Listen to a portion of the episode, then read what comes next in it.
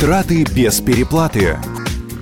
Всем привет! Это программа «Траты без переплаты». И с вами Мария Саханенок. Листала я тут календарь и наткнулась на удивительную новость. 24 февраля, то есть сегодня, ровно 77 лет назад, на Земле была выпущена первая зубная щетка с искусственным волокном. Одним словом, приобрела современный вид. А ведь до этого люди жевали кору, ковыряли в зубах палочками и лишь в 16 веке научились крепить к ним щетину дикого кабана. Но настоящая революция в зубном деле произошла с изобретением нейлона нейлона, который стал применяться для изготовления щетины. Вот щетки мы сегодня и будем выбирать. Итак, первое, на что смотрим, из чего сделана щетина. Слово «натуральное» на этикетке. Здесь скорее минус, чем преимущество. Натуральную делают из щетины свиньи, а в ней размножаются бактерии. Так что вместо свежего дыхания с такой щеткой можете приобрести кучу болезней. Поэтому совет один – покупайте щетки только с искусственной щетиной.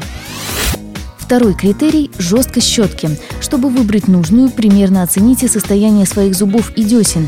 Очень мягкая подойдет, разве что детям. Оптимальный вариант – средней жесткости.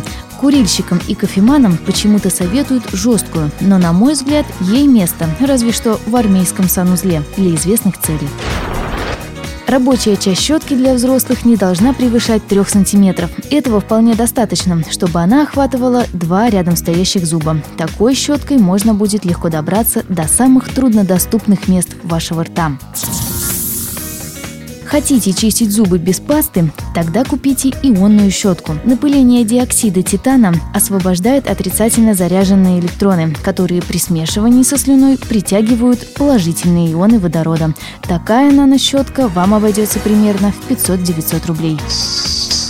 Чистить зубы на все 100 поможет электрическая щетка, которая имеет две технологии очистки – 3D-очищение и звуковую. Она способна не только отбеливать зубы, но и делать массаж десен. В такой щетке вы найдете и датчики давления, и таймеры, цифровое напоминание и кучу других наворотов. Но и цена тоже будет крутая – от 1000 до 5000 рублей. Правда, чистить зубы такой щеткой не стоит чаще двух-трех раз в неделю, если, конечно, их эмаль вам дорога.